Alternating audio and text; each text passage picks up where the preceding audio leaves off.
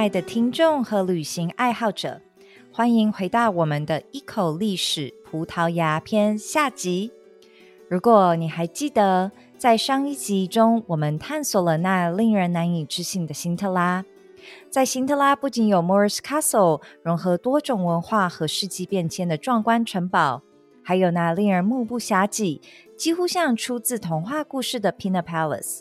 我们也提到了大航海时代，这个让葡萄牙威名远播，同时也改变了世界历史的重要时代。今天，我们将关注于葡萄牙的心脏——里斯本。这个城市不仅是葡萄牙的政治和经济中心，它也是这个国家文化艺术以及美食的大熔炉。作为一个临海大城，里斯本从中世纪到现在一直扮演着商业重要的角色，还有战略地点。它是欧洲最古老的城市之一，也是西班牙和摩洛哥以外最早与伊斯兰世界接触的城市。这座城市拥有多元的历史背景和丰富的文化遗产，从罗马帝国。摩尔帝国，再到基督教君主的统治，每一个时代都在这座城市留下了不可磨灭的痕迹。这些痕迹不仅见于城市的建筑和博物馆，更融入了里斯本人的日常生活和习俗。在今天的节目中，我们将会引领大家一起走访这座城市最不可错过的几个景点，从里斯本的旧城区到风景如画的 Bellem。再到离里斯本不远的辛特拉，我们将会为大家详细介绍如何安排行程和路线。当然，我们也会谈到葡萄牙人最引以为傲的食物和甜点，以及他们如何影响全球甚至亚洲的饮食文化。所以，无论你是食物爱好者、历史迷，还是热爱旅行的冒险家，我保证在今天的节目里，你都能找到让你最心动的内容。现在。我们不啰嗦，就直接开始跳入这个充满惊奇的里斯本之旅。里斯本不仅是葡萄牙的首都，它还是一个多元文化的大熔炉、文艺复兴的宝库，以及现代都市生活和古老传统并存的独特地点。首先，作为大航海时代的发源地，里斯本港湾一直是全球贸易的重要门户。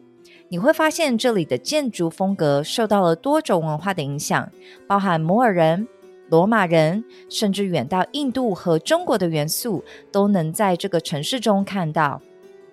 这种多元性不仅使里斯本成为一个视觉上令人惊艳的地方，也使其成为一个味觉上的天堂。从小吃到高级餐厅，你都可以品尝到来自世界各地的美味。然而，里斯本最吸引的还是他的人。里斯本人以他们的热情和好客闻名。当你走在这座城市的街头巷尾时，你会觉得自己像是融入了一个大家庭。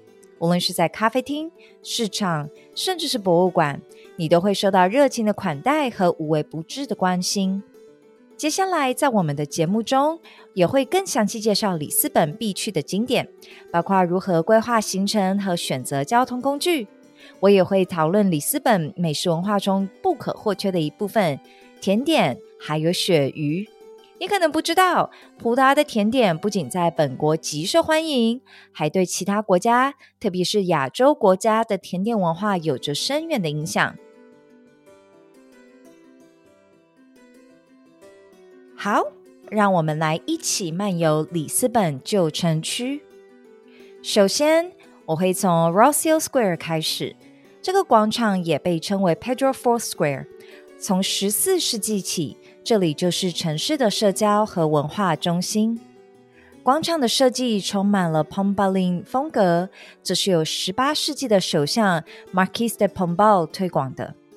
在这里，你会看到 Pedro Fourth 的雕像。由法国雕塑家 Eugene Do 设计，你知道吗？这座雕像其实是用来纪念这位皇帝在内战中的胜利。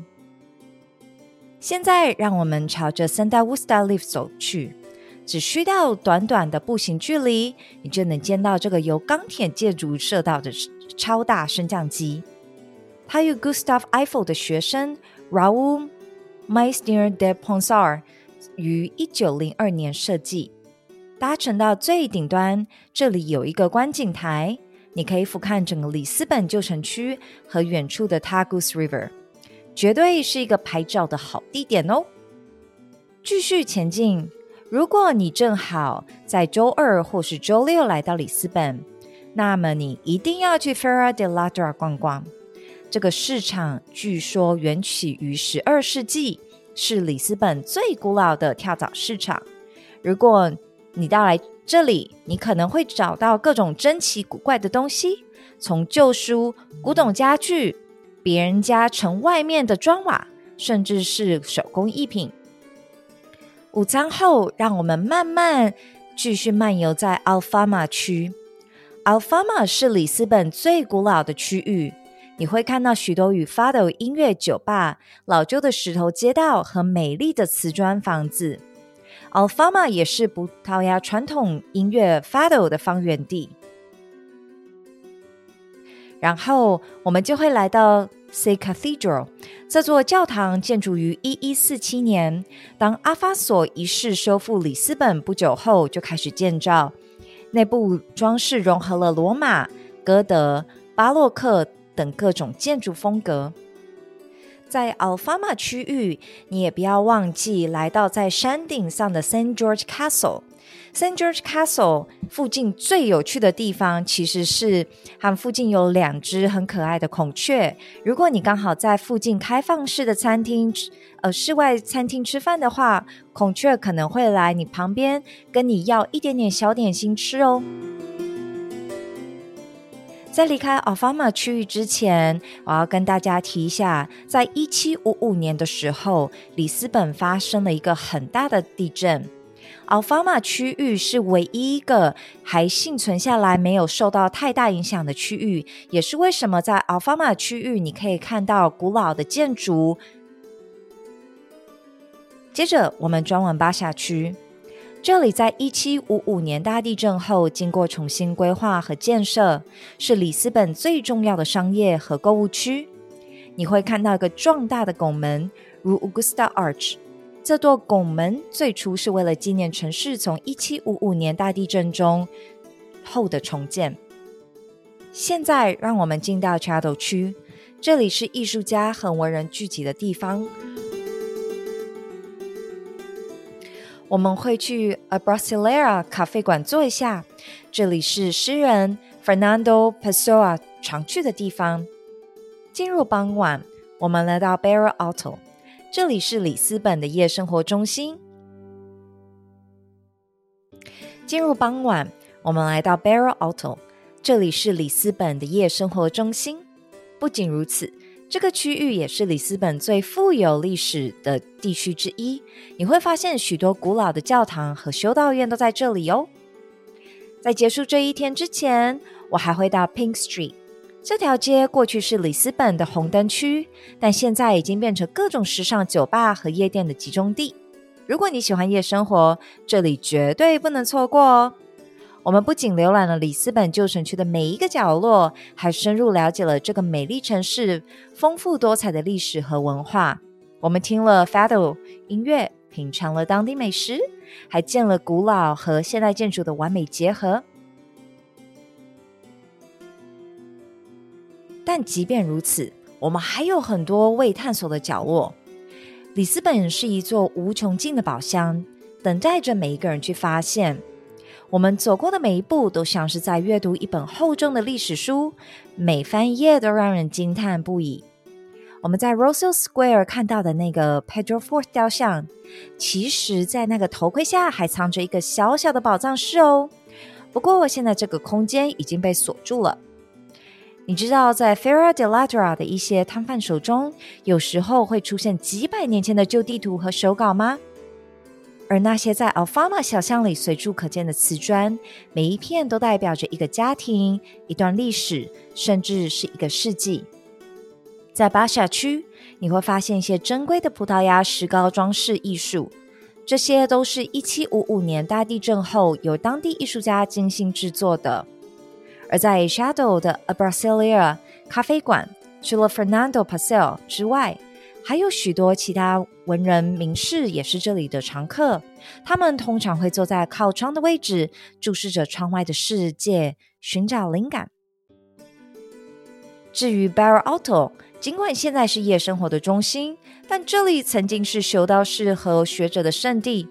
多少年来，这里的老教堂和修道院见证了城市的兴衰变迁，而现在这些古老的建筑被赋予了新的生命。最后，当你走在 Pink Street 时，也许你会听到一些老人谈论过去这条街的风光。那时候，它还是一个充满活力的红灯区，但现在这里已经不再是过去那样，而是里斯本年轻一代最喜欢的夜生活场所。好啦。我们已经逛完里斯本一整天，相信你的脚已经很酸了。希望你带的布鞋底够厚，让我们可以继续前往 Belen 区域。Belen 区这个地方对里斯本，嗯，不应该说对整个葡萄牙历史都有着不可或缺的重要性哦。首先，我们要如何从里斯本抵达 Belen 呢？最简单的方式就是电车十五号，大约二十到三十分钟的车程。当然啦，我本人是使用 Uber，这样会更快，大约十五分钟就可以抵达 Belen。但是有时候搭电车，你可能会感受到不一样的氛围哟。好啦，我们现在已经到 Belen 了。首先映入眼帘的就是那座伟大的发现者纪念碑。这座纪念碑是在一九六零年形成的，用以纪念亨利王子等伟大葡萄牙航海家。你会注意到这座纪念碑的形象像一条船，而站在船头的就是亨利王子本人。他手持一个船的方向盘，象征着他引领葡萄牙走向大海，开创了海路到达印度和远东的新时代。沿着河边走，大约十分钟的路程，我们就能抵达贝伦 Tower（ 贝伦塔）。这座塔是由曼努埃尔一世下令建造的，于一五一九年完成。这个塔曾经是里斯本港口的防御系统最重要的一部分，也成为了葡萄牙帝国扩张的象征。有趣的是，这座塔在建造时并不是位于河岸上。而是建在特鲁河的一个小岛上，但由于历史变迁，现在这座塔已经成了河岸的一部分。接着，我们往回走一点点，来到耶稣会修道院。耶稣会修道院也叫做杰隆尼莫斯修道院。这座修道院是由曼努埃尔式建筑的代表作，也是葡萄牙最重要的国宝之一。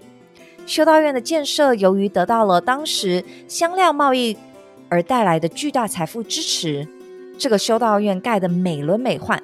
特别是那座被详细雕刻的拱门，你会发现上面有很多有趣的人物和动物，比如鱼人、海怪，以及象征葡萄牙历史和文化的各种符号。进入修道院，你会来到一座巨大的中庭，这里有十六根高耸的石柱，每一根都雕刻得非常精美。而在修道院的教堂里，还安葬着几位葡萄牙历史上非常重要的人物，包括亨利王子和曼努埃尔一世。而且你知道吗？这座修道院还有一个与蛋挞有关的故事。据说修道院的修士们用了很多蛋白来做这。某种建筑材料，而生下来的蛋黄能干嘛呢？他们就加入很多的糖，开始把它做成了蛋挞，也就是我们今天所熟知的葡式蛋挞 （pastel de nata）。好，时间过得很快，这个伟大的 Belen 之旅也即将结束。我们乘坐十五号电车回到里斯本市中心。当你坐在电车里，会回想起今天在 Belen 的一切美好时光。那座耸立在河边的发现者纪念碑，拥有着丰富历史和令人震撼的艺术 Belen Tower，以及那座结合了多种建筑风格的杰隆尼莫斯修道院。真的，这个地方就像一部葡萄牙历史的教科书，每一个角落都有着故事和传说等着你去探险哦。好，接下来第三天，我们又要再一次从里斯本出发。今天我们要前往的地方是在上一集中有花了一些时间解释的辛特拉 （Sintra）。从里斯本出发，最简单的方式就是搭乘 Uber，一路向西，大概半小时后，我们就会抵达 Quinta de Regalera。这里记得一定要先提前在网上购票，你就可以避免要排队进去的困扰。大家都知道这个地方是因为它有一个很迷人的花园和著名的 Initiation Wall，但其实它的历史和背后的故事也是非常引人入胜的。Quinta de Regalera 的主要建筑由罗马尼亚建筑师 Luigi Manini 设计。并于一九零四年至一九一零年建造。这个豪华宫殿的主人是 Antonio Augusto Carvalho Montero，他是一位富有的葡萄牙商人和慈善家。许多人相信这座宫殿和它的花园充满了象征意义和隐喻，特别是与自由、专攻 Freemason 和玫瑰十字会有关系。在这里，你可以找到一个被誉为 Initiation Wall 的螺旋形建筑，它深深通向地下。不少人相信这是用于某种秘密仪式的地方。其实，这个井根本不是用来提水的，而是作为一个隐喻或者象征性。在 Quinta de Regalera 参完参访完后，我们要走一段略微微曲但充满趣味的小路。一路上你会看到 Sintra 的美丽风景和绿意盎然的树木。四十五分钟后，Moorish Castle 就会出现在我们眼前。这座城堡的建造时间非常的久远，最早可能是由罗马人或是更早的居民建造的，但大部分现存的结构都是摩尔人在八世纪到九世纪时建造的。站在城墙上，不仅可以俯瞰到 Sintra。还能远远的看到大西洋的海岸线。这里也有一个有趣的小故事。传说在这个城堡的某个神秘角落有一个藏宝图，但至今都还没有人找到。而且在这座城堡里还有一个被称为精灵树的古老橡树，据说在每个满月之夜，这棵树都会开花，但花就会在第二天黎明时消失。接下来我们要去的是 National Palace of Pina。要知道，这座宫殿是葡萄牙王室的夏季度假宫殿，而且它是由多名建筑师和艺术家合作完成的。这座宫殿的设计灵感来源自不同的源头，包含摩尔、歌德、文艺复兴。走在宫殿里，你会发现每一个房间都有自己独特的风格故事。关于 Pina Palace 的细节，在上一集的一口历史葡萄牙篇已经有提到了。如果想听更多细节的小伙伴，记得回去听第一集哦。Pina Palace 除了宫殿群，广大的公园也非常值得慢慢探索。我在散步的时候看到了山顶不知名战士的巨大雕像，甚至试着要靠攀岩上去来更就近看一看这个雕像，但很可惜。我并不是攀岩高手，所以我并没有成功的攀到最上面，到不知名雕像旁边。当你一路走到这儿，应该已经下午三四点了。接下来我们会回到 Sintra National Palace 附近，找一个风景优美的山城餐厅坐下来吃东西。Sintra National Palace 也是一座充满历史和故事的建筑哦。最著名的当然就是其两个巨大的烟囱。有人说。这两个烟囱是由一对恋人所建，他们希望通过这个方式来传递他们永恒的爱。对了，在这边吃饭的话，绝对要来点一杯绿酒，没有错哦，不是红酒，不是白酒，而是绿酒。绿酒是这一带特有的一种酿造法，喝起来酒体非常轻盈，很像单宁度很低的白酒，但口感却一样丰厚好喝。休息过后，我们就要告别美丽的 Sintra，搭乘火车返回里斯本。火车站距离 Sintra National Palace 很近，只需要走大约十分钟的路程。回程火车大约四十分钟。我们会在 Lisbon r o s i o 车站下车。好，既然我们回到了里斯本区域，我们就不可以不来继续解说葡萄牙的甜点文化。葡萄牙的甜点文化，特别是在里斯本和辛特拉地区，都是一个极为丰富且充满故事的主题。首先，让我们再次回到那个让全世界都为为之垂涎的甜点 ——Pastel de Nata。不得不说。这个小巧的蛋挞里面可是藏着大智慧。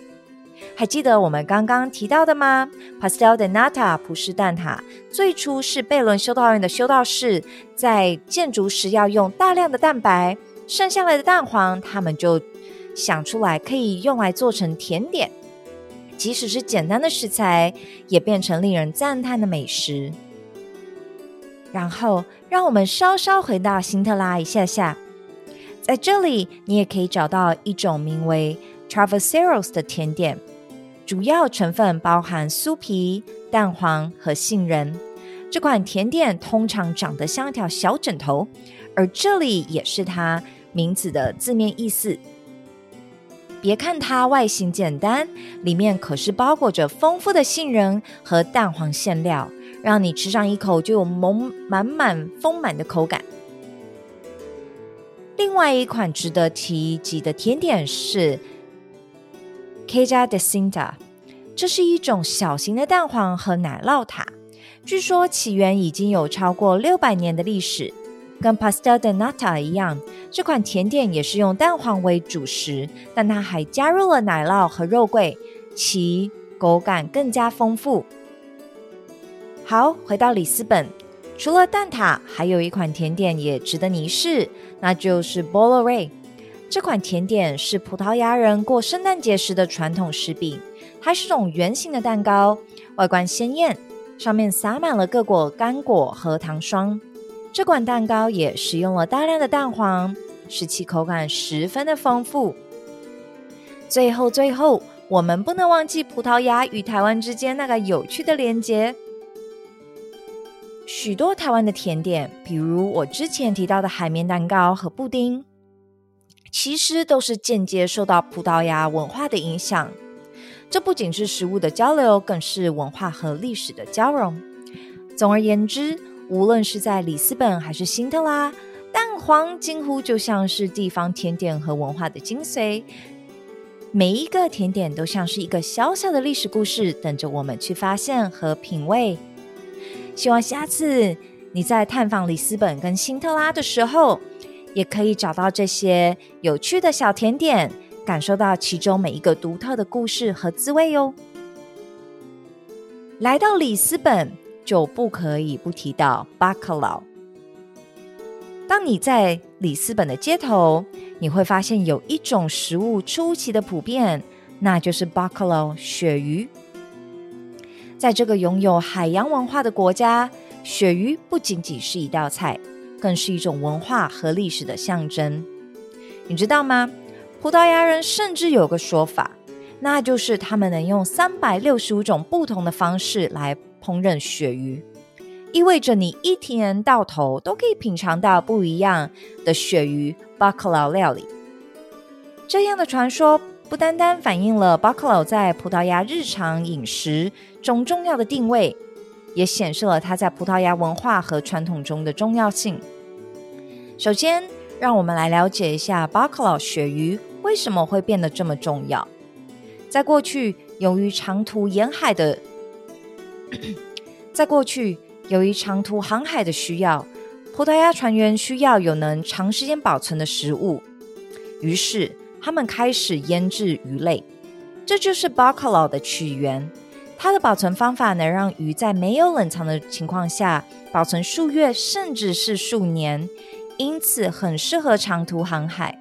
有了 bacalhau，葡萄牙的航海家和渔夫能远赴大海，开拓新的领土，这也间接推进了大航海时代的到来。如果你在里斯本，有哪些地方可以品尝到最道地的 bacalhau 呢？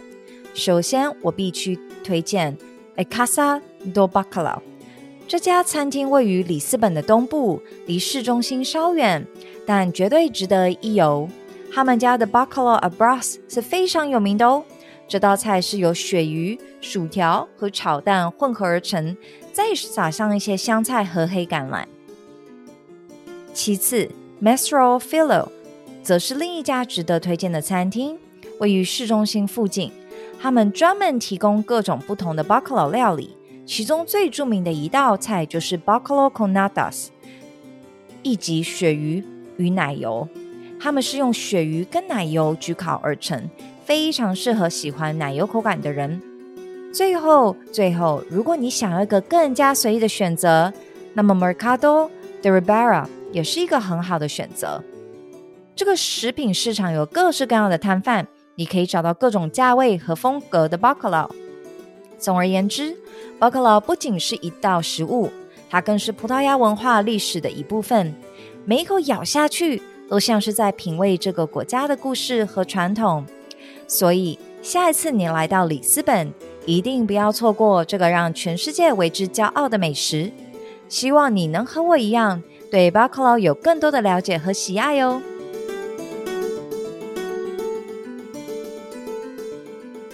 在这个紧凑而丰富的旅程中，我们从里斯本古老的城区走到了 Belen，再到神秘的 Sintra，最后还品味了葡萄牙最道地的美食和甜点。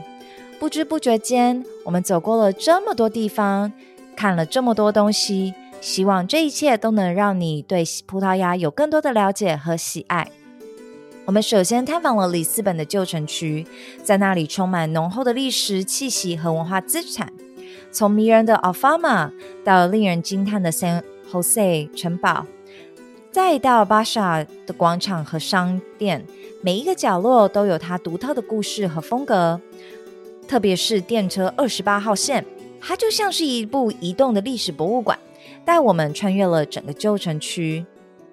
接着，我们前往了 Belen，在那里不仅是探险家和发现者的起点，也是葡萄牙海洋大帝国的身份象征。从发现者纪念碑到耶稣会修道院，再到坐落在塔河口的 Belen Tower。每一个地方都像在诉说着葡萄牙人为了国家和信仰做出的重大贡献。然后我们远赴 Sintra，这个地方像是从童话故事中走出来的一样。我们从 Kinta de Regalera 的神秘花园出发，爬上了 Moorish Castle 的古老城墙，再到 Pina 宫和国家宫殿，每一步都像是在穿越时空，回到了那充满魔法和传说的远古时代。在这个旅途中，当然少不了葡萄牙的美食和甜点。从巴卡劳到葡式蛋挞，再到以蛋黄为主的各种甜点，每一口都让我们更深刻的感受到葡萄牙人对于食物的热爱和匠心独具。总之，这次的葡萄牙之旅是一场视觉和味觉的盛宴，也是一次深入葡萄牙文化和历史的难忘体验。谢谢你耐心的听完，和我一起走过这么多美丽有趣的地方。希望这次的故事资讯能够丰富你的旅程，也让你能够更加爱上这个充满魅力和活力的国度。如果有兴趣要了解更多详细内容的小朋友，也可以到我的呃官方 Instagram 粉丝页面来看看我葡萄牙行程的照片哦。